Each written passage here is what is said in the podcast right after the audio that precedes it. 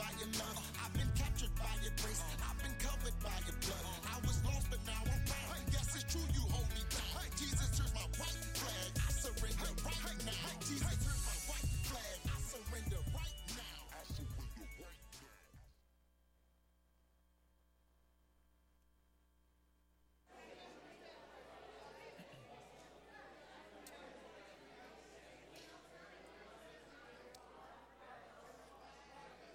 Well, let's begin making our way back to our seats, church family.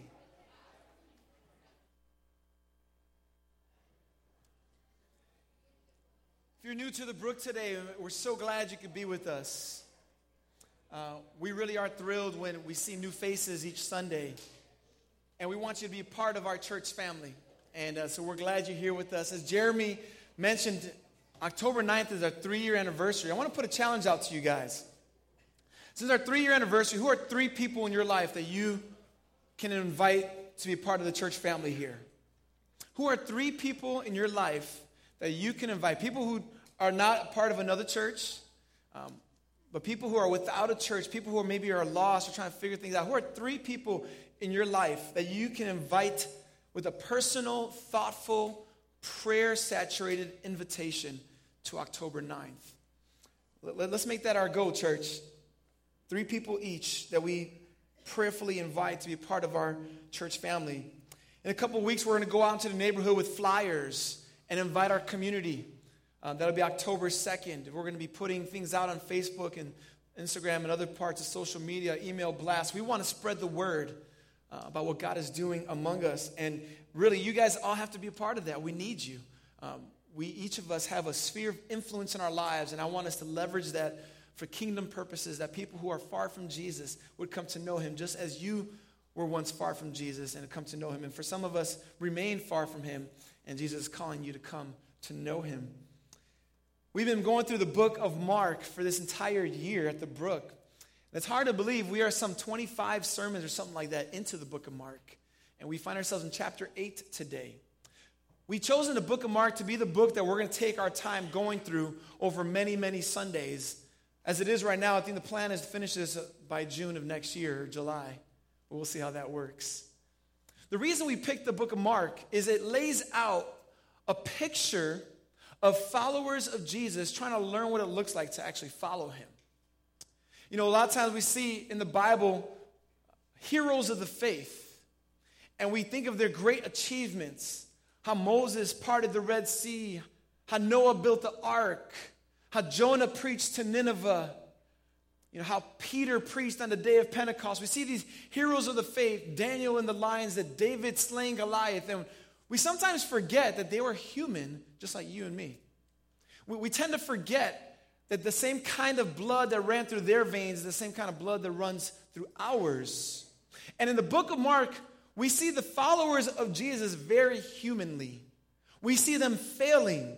We see them unbelieving. We see them discouraged and trying to figure things out. But what I also love in the book of Mark is that we see people who become heroes of the faith and we never find out their name. They kind of been forgotten in history apart from what they have done.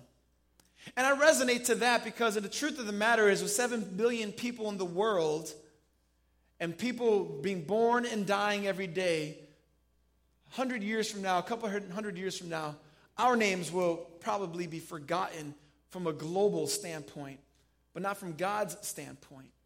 And the lives that we live can have a profound effect in the lives of other people. People's eternity can be changed because of you, though your name may be forgotten for years. That's profound, church. And in the book of Mark, we see this kind of thing. We see the people we expect to succeed fail. We see those who we don't know uh, become heroes. And so, as we look at this, we've seen in the previous few Sundays that the particular disciples of Jesus had begun to really misunderstand what Jesus was about. And today, their misunderstanding is going to come to a head, and Jesus is going to issue a pretty stern warning to them a warning against having a hardened heart. Hard hearts are easy, easily grown, but not easily recognized. And Jesus points that out in his disciples because he's concerned about them. You ever t- eat a bowl of oatmeal and leave it on the counter and don't put water in it and it stays there overnight? When you come back to it the next morning, what happens? You get in trouble. I know it. It's hard. And it's so hard you couldn't even scrape it out. And what's interesting about oatmeal is all you got to do is simply leave it unattended. Just don't look after it. Just let it sit there and it will become hardened. And if you try to work at it, it feels discouraging. You feel like there's no way to get this thing out. It's not hard to make it harden. You can't even see the process, but all of a sudden it's hard and stuck to the bowl. And the only way to unharden your oatmeal is to do what? Water and let it soak. You got to let it soak in order to soften what was hard. And once it soaks for a while, the hardness can be removed and things are back normal again. You see, the human heart is in the same way. Our hearts, when they are left unattended, can easily become hardened without us even seeing it happen. We don't have to look at the process, but when we are leaving our hearts unattended, over time, it will become hardened. And what God wants us to do is to take note of that great danger. And the recipe to heal a hardened heart is to soak in Jesus' presence and in the Word of God. And what Jesus wants his disciples to do is say, hey, notice this thing. There are people in your lives with persistent unbelief. And if you coast along with them and leave your heart unattended, it will become hardened. But I'm telling you, you need to come in my presence and soak here and receive me and let me transform you. Jesus is calling out his disciples because he sees them in grave danger. A hardened heart will steal your joy. So beware of it. It will steal your joy. You will fail to see the things God is doing around you when your heart is hardened. You will find yourself becoming less thankful because you can only focus on what you're not getting when you think you should you deserve it. A hardened heart quenches joy, and God is about giving us exceeding joy in his presence. You know you've got a hardened heart when you become pessimistic about something like prayer. Why pray? God doesn't hear me anyway. He listens to them, but I never heard him listen to me. Doubting God's goodness in your life. Or maybe feeling self reliant and realizing, huh, it seems to work. God, when I was trying to follow you, life was hard, but now that I'm about myself, it seems easier. And the hardness begins settling in. Where was God when I needed him? He didn't show up for me. He's not meeting my expectations. I've tried God and he didn't work. I've heard that one before, like he's toothpaste or something. This one's supposed to shine your teeth, but it didn't work. I tried it. Let me try a different one. And, and God doesn't want us to be those kind of folks who think a relationship with Him is trying Him out. But the truth of the matter is, He calls us to surrender our lives to Him, to experience His joy, and to let Him keep our hearts softened. And so, will you join with me in the book of Mark, chapter 8? And in the Pew Bibles in front of you, that's page 843. 843. My hope and prayer today, church, is if, as I've been given, given this introduction, if you notice that you've got a hardened heart or you're in a pathway that's sending you in a trajectory to a hardened heart, that God would put the brakes on you today. And that as you hear the word declared over you today, that your heart should begin to soak in that, soak in God's goodness, soak in Jesus' love, soak in the gospel, soak in God's power to soften your heart. So we find ourselves in the book of Mark, chapter 8. The last few Sundays, we were looking, we were in chapter 7, which shows how Jesus went to people outside of Jerusalem into a land that they call Gentile lands. Non Jewish people live there. And Jesus did so to demonstrate that God's love and power and transformation is meant for all people. Can you say all people? It's not limited by geography or boundary or language or culture or ethnicity. It is for all people. Say it again. And so we come to chapter 8, And from we see in the preceding context, Jesus appears to be what's called the land of Decapolis, which is a land filled with non Jewish people. And Jesus is there intentionally to show his disciples that he still has a burden in heart for all lost people.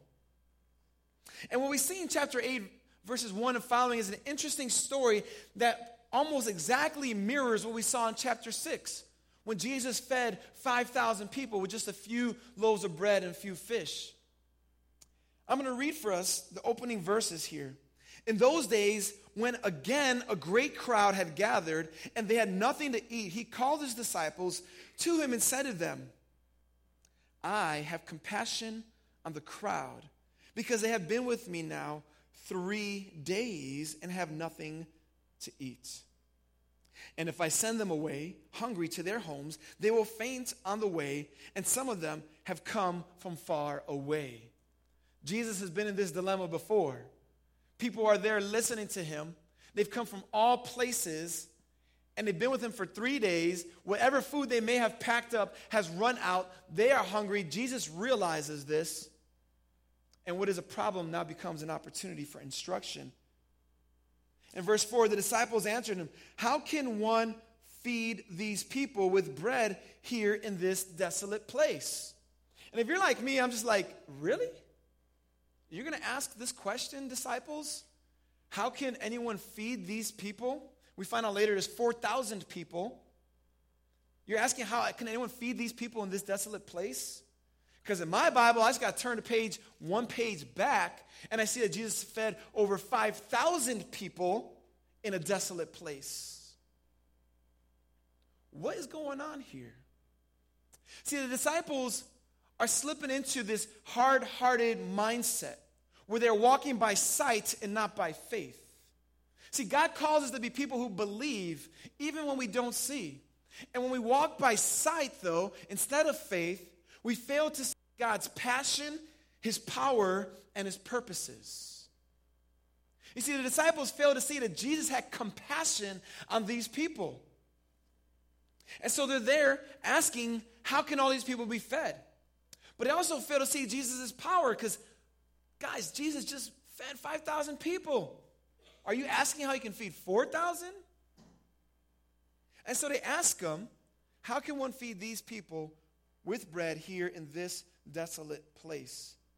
They fail to see his passion. And now they're also going to fail to see his purpose. I find it interesting. They say, How can one feed these people in this desolate place? One, how can one feed these people? And as we see in this chapter, that these people are non Jewish people. And I wonder if the disciples are asking, you know, we, we saw how you can feed our people, but I don't know how you can feed these people, Jesus. Because perhaps they're failing to see that Jesus has come for all people. And so there they are, looking at Jesus, wondering, hey, what are we going to do? You know, a lot of people, no food, what's going to happen? It's like they're boxing in Jesus, saying, Jesus, we've seen you do miracles in the land of Israel, but really here too? And the truth of the matter is, oftentimes we could box in Jesus, can't we? We can limit him. We can determine what God can do, where he can do it, and why he does it by our own understanding. And God's like, no, that's not how I do things. I am God. I can feed these people in this desolate place as I fed those people in that desolate place. But the disciples were missing out on this. And so Jesus, in verse 5, asked them, How many loaves do you have? I've heard this one before. They say seven loaves. Jesus blesses the food, distributes it, and all 4,000 people are fed. Verse 8, and they ate and were satisfied, and they took up the broken pieces left over, seven baskets full. And there were about 4,000 people, and he sent them away, and immediately he got into the boat with his disciples and went to the district of Dalmanutha. Jesus is, continues to be on the run here, but we see his disciples still misunderstanding what's going on. The hardened heart is seeping in. When Jesus goes to the other side, though, he's confronted with some more people with hardened hearts. Look there in verse 11. The Pharisees came and began to argue with him, seeking from him a, uh, seeking from him a sign from heaven to test him. And he sighed deeply in spirit and said, Why does this generation seek a sign? Truly I say to you, no sign will be given to this generation. And he left them, got into the boat again, and went to the other side. We see Jesus traveling quite a bit here. He's on the run, and wherever he goes, he's been confronted with people whose hearts are being hardened, who have a persistent unbelief. And now it's the religious leaders of his day saying, Jesus, show us a sign. Show us a sign. And it said that they set, they set out to argue with him. You see, they weren't concerned about learning about Jesus, they were trying to discredit Jesus. They're continuing in their persistent unbelief. See, in chapter 3, verse 6, we see that the Pharisees and a group called the Herodians had already set in their mind that they wanted to kill Jesus. And here they're trying to corner him, saying, Give us a sign, show us what you've got. I know some people have said, well, maybe the Pharisees didn't see any of Jesus' miracles that he had done, and they just want to see one for themselves. But in my mindset, that, that seems to miss the point here. See, these people aren't concerned about what Jesus can do. They've heard it, they probably have seen it. But their hearts are hard and they're persisting in unbelief, and they want to discredit Jesus before other people. But Jesus isn't about to play their game. He says, This generation wants a sign, but no sign will be given to them. They, they want to see more, but I've showed you enough. And it's interesting how when we have hardened hearts, it seems that God can never do enough to, to appease us. It, it seems that whenever we ask God to do something and He delivers, it's like, oh, but what about this one now, God? And Jesus here is telling the Pharisees, I'm not going to play that game. You've seen and heard all He's done. Jesus had healed a paralyzed man. He had fed 5,000. He healed a bleeding woman. He had cast out demons. He had done plenty of things. They didn't want to know. They're trying to corner him. And Jesus says, I'm not going that route. I am God, you are not. I call the shots, you don't. Jesus' authority tells us a lot here. And he's not about to play their games. I find it interesting, though, that they asked Jesus for a sign to test him, Mark says. And we see that Satan tests Jesus in the wilderness, and Jesus says, Do not put the Lord your God to the test. But we also see, though, in Scripture, in Malachi chapter 3, where God says, refer, uh, re, re, what's the word I'm looking for here? Um, speaking of finances, referring to, that's the word I'm looking for. He says, Put me to the test, says the Lord of hosts. Give and see that I don't bless you abundantly. So in one passage, God says, Put me to the test. And the other one, he says, Don't put the Lord your God to a test. In Isaiah 7, Isaiah goes to the king. He says, Ask God for a sign, it will show you. And here Jesus says, You want a sign? I'm not going to give you a sign to appease you. And so we hold these passages together, and you're asking God, Do you want us to put you to the test, or do you not? Do you want us to ask you for a sign, or do you not? And what's behind the two questions is this What are you seeking from it? You see, Satan was testing Jesus so as to put himself as authority above Jesus. The Pharisees were testing Jesus to discredit him. But what God says, if you seek me, you will find me. Watch how I show up. Watch how I deliver when you walk by faith. So he calls us to walk by faith and in that way to test him. But it's not so that we could believe, but it's to show his power and might. See, God calls us to walk by faith and not by sight, but a hardened heart prevents us from doing so. And here the Pharisees are messed up. Their hearts were hard, and Jesus saying, I'm not playing your game. He gets back into a boat and he leaves them. And so now all of a sudden, Jesus is alone with his disciples in a boat, and they're like, okay, a lot has just happened. You fed 4,000 people in a Gentile land. You told the Pharisees you're done with them, and now we're in a boat with you. And let's pick up here in verse 14. Now they had forgotten to bring some bread. We're like, bread again, really? And they had only one loaf with them in the boat. So now there's a problem. There's 12 disciples and Jesus, 13 guys in a loaf of bread. Like rock, paper, scissors is about to happen here. And Jesus speaks to his disciples. He cautioned them, saying, Watch out, beware of the leaven of the Pharisees and the leaven of Herod. We make bread with leaven, it causes it to rise. And the disciples, verse 16, they began discussing with one another the fact that they had no bread. So we're like, okay, what's going on here? They get on a boat, they got one loaf of bread, 13 people, and Jesus says, Beware of the bread of the Pharisees and the scribes and Herodians. And they're like, But they didn't give us any bread. All we have is the one loaf here. They're just totally missing the illustration. Jesus is speaking on a spiritual plane, and they're just caught up with their hunger right now. And Jesus says in verse 17, Why are you discussing the fact that you have no bread? Like, like could you imagine the disciples? We have no bread, Jesus. Like 5,000 in Israel, 4,000 in Decapolis, and you got one loaf in a bowl. Are you really worried about that? And Jesus is like, Why are you discussing the fact that you have no bread? Do you not yet perceive or understand? Are your hearts hardened? Having eyes, do you not see? Having ears, do you not hear? Do you not remember? When I broke the five loaves for 5,000, how many baskets full of broken pieces did I take up? And they said 12.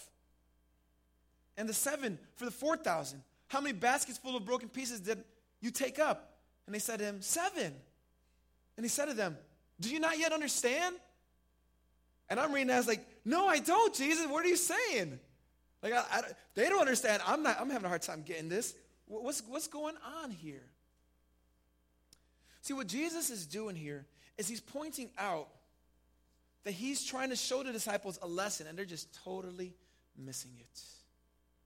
See, Jesus has compassion on the on the people as if they were sheep without a shepherd. He's like, I'm going to feed your soul. Yeah, I'm going to feed you food, but I'm going to feed your soul. And the disciples are just missing the fact that Jesus, God in human flesh, had come to fulfill the needs of the people, the spiritual needs, their needs before God. And they're just worried about not having enough food.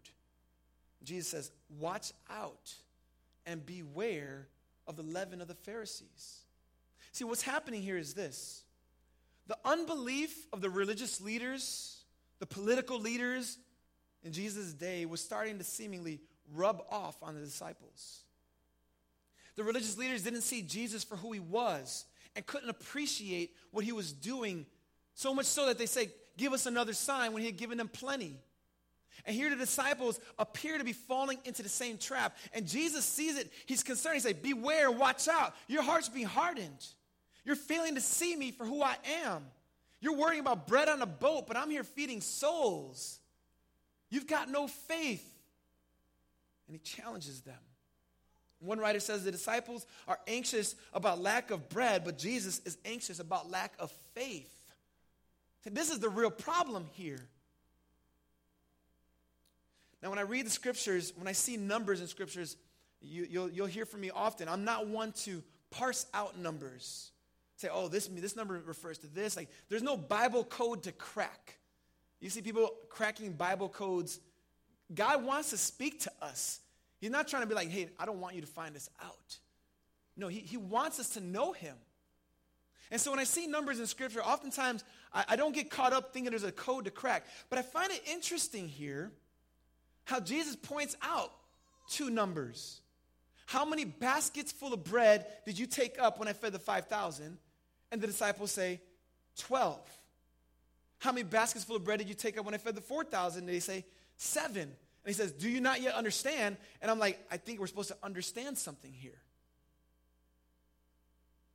Back in chapter 6, when Jesus fed the 5,000, he was putting himself in the shoes of the good shepherd in Psalm 23, who makes God's people lay down in green pastures and feeds their souls.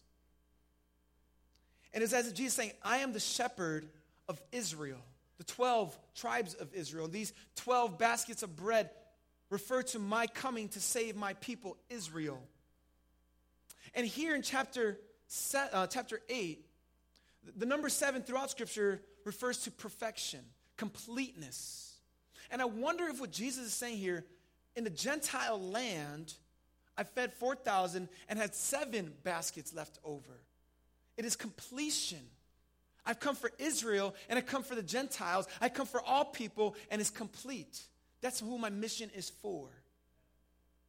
And the disciples are there misunderstanding things, being led astray by the leaven, the bread of the Pharisees, the hardened hearts, the unbelief, the persistent denial of Jesus. And Jesus says, Beware of it. You know, we talked about at the men's retreat how bad company corrupts good morals from 1 Corinthians 15. And it's like Jesus is telling them, be careful how you engage these religious leaders and these politicians who are going to affect your thinking about who I am. See, the Herodians believe they're, they're politicians. They believe that the king was the king and there was no other king to be. And Jesus saying, I've come to bring a kingdom. Watch their teaching. The Pharisees had a problem with Jesus, and Jesus said, Be careful of their teaching. And we, as ourselves, when we call ourselves a follower of Jesus, need to pay attention to our hearts and the company we keep and the leaven that could be inserted into our lives. Jesus saying, be careful about the things that you let enter into your ears, the, the uh, engagements you have, the conversations you have. Test everything by the scriptures. Beware of voices that point you away from me.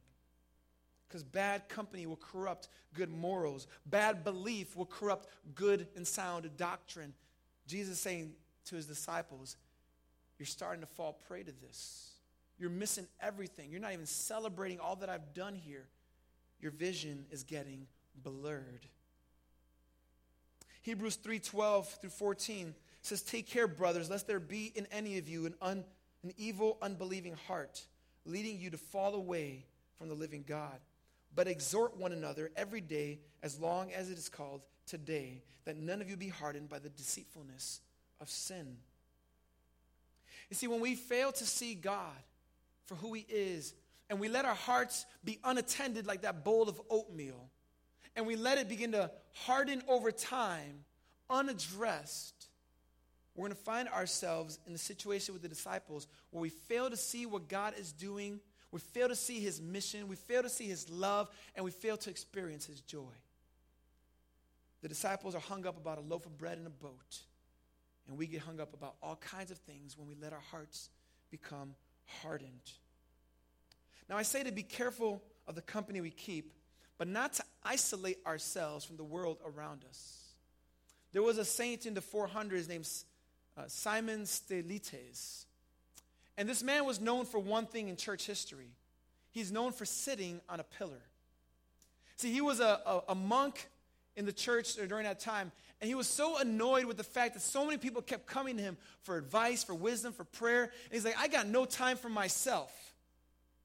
And so he does is he erects a nine foot pillar and sat on top of it. Basically saying, Don't bother me.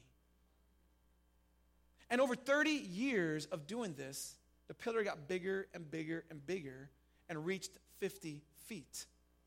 True story, church. Dude sat on a pillar. Of course, he came down for certain needs, but they even sent him food up that pillar.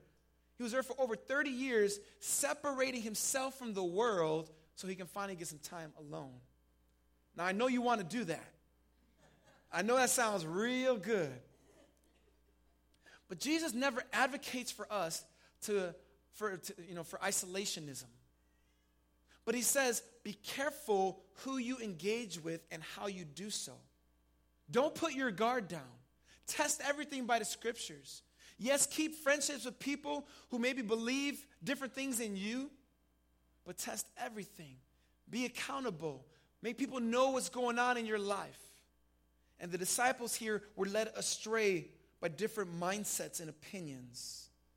Beware of having a hard heart because it will steal your joy, quench your wonder, and rob you of awe. And the disciples were experiencing that in the worst of ways. My question for you is how do you know you've got a hardened heart when you've got it?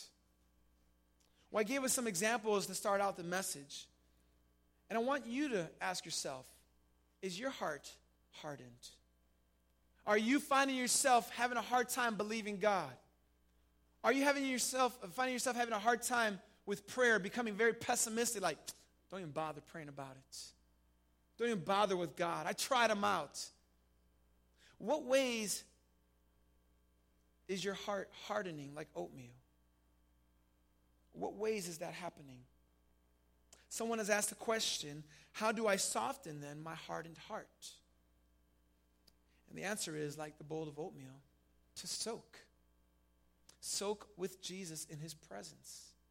And what that means is saying, God, my heart is getting hard. And maybe I don't even know what it is. I can't put my finger on what it is that's hardening my heart, God. Maybe it's unanswered prayers, unmet expectations. You didn't show up the way I thought you would. Maybe I'm frustrated in life. I look at other people and see what they've got and see what I've got, and your heart's becoming hard. And you say, God, I feel this way. I'm just being, I'm being honest, God, I feel this way. And there's unbelief that's setting in here. And I'm unable to see you at work around me. So we've got a hardened heart. Just bring it before God. Just, just vent before God and say, God, this is how I feel. And say, Lord, help me with that. Soften it, God. And softening hearts come when we repent and say, God, I'm sorry for this. I'm sorry for the ways that I'm being right now. I'm, I'm having a hard time. Forgive me. And as we cry out to God in these ways, we're in His presence. The Bible says when we come to God in prayer, we're there before the throne room of grace, where God comes not to condemn us, but to receive us and display His grace toward us, even in our time of need. So it's that way we soak in His presence. And then we soak in His word, saying, God, renew this mind of mine. I've been influenced by teachings on the radio, by books I've been reading that perhaps I haven't been filtering by conversations I have, by relationships I have, by music I listen to. God, these world views are hardening my heart because they're allowing unbelief to settle in, and I haven't been filtering it. God, forgive me. Help me walk with the filter and let your word be that filter that renews my mind, helps me see things with your eyes and with your heart. One of my favorite verses in prayer is Psalm 139, verses 23 and 24, where the psalmist says, Search me, O God, and know my heart. Try me and know my thoughts, and see if there be any grievous way in me, and lead me in the way everlasting. Search my heart, know my thoughts, see if there's anything. Is there anything in me that grieves you right now, God? Because I don't want to be found with an unbelieving, hardened heart. Lead me in the way that's everlasting. Put me in that way that you want me to go. So I don't end up like the disciples, worrying about where my food's coming from when the giver of life is in the boat with me. The disciples found themselves in a place that almost doesn't make sense to us when we read it but quickly makes sense when we see ourselves. The same Jesus who's with them is with you. The same Jesus who met the 5,000 and the 4,000 and met their need, their deepest needs, which ultimately was his teaching and their physical needs, displaying his compassion. That same Jesus is there for you when you put your faith in him. He's unchanging, the same yesterday, today, and forever. Don't let your heart become hardened and say he's not there for you. When he is, he's in the boat with you. There are many dangers of an unbelieving heart. But from my experience, there's been no bowl of oatmeal that couldn't be softened. And I've left it linger for a long time before. There's no heart that is too hard for God to soften.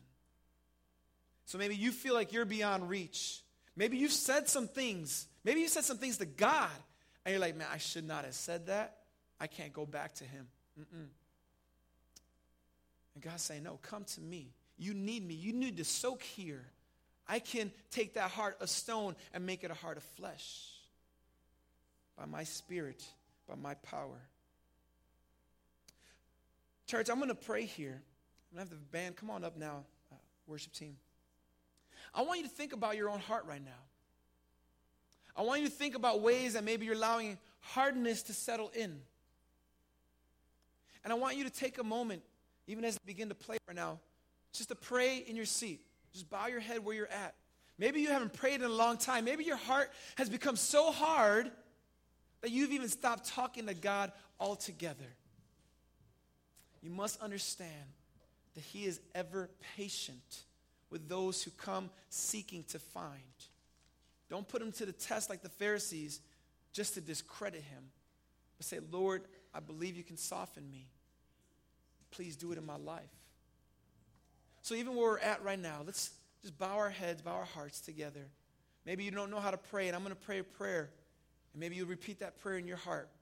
But let's bow our heads and hearts even now.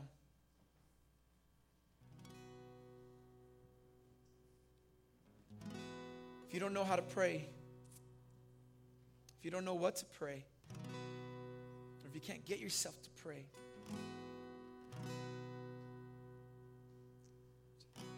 say, Lord, help me. Maybe you repeat these words in your own heart. Father God, I call you Father because you deal with me as a son or daughter because of Jesus. Lord, my heart is hard right now. I have let hardness set in over time. You know what things have led me in this place. But God, today, I want to say I don't want my hard heart to steal my joy. God, restore the wonder of knowing you. Restore the joy of trusting you. Help me hope in you again. Help me believe in you again. Take my heart of stone and make it a heart of flesh.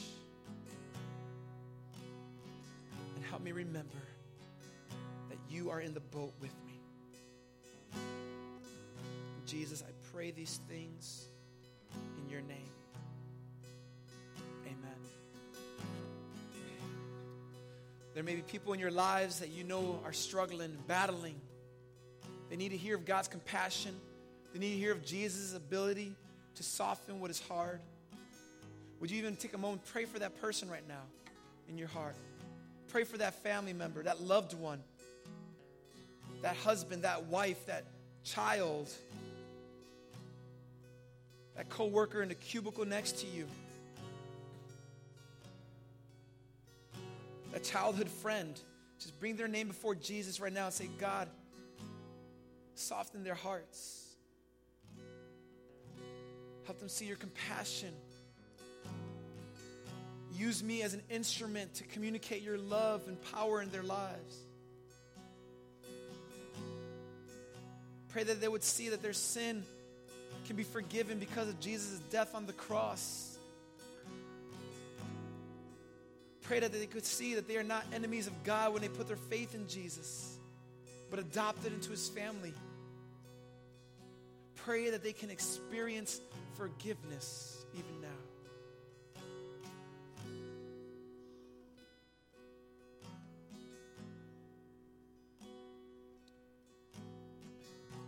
Father in heaven, we confess today that we need you. And Lord, we thank you that where sin runs deep, grace abounds.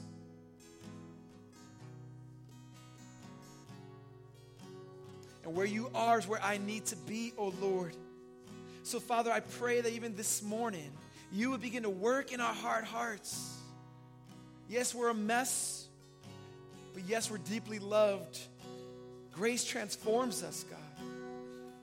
So let that be our cry today. Oh, Jesus, protect us. Help us beware and watch out from letting unbelief settle in. We believe in you, and we know that all we need is you. So we bring these prayers before you in Jesus' name. Amen.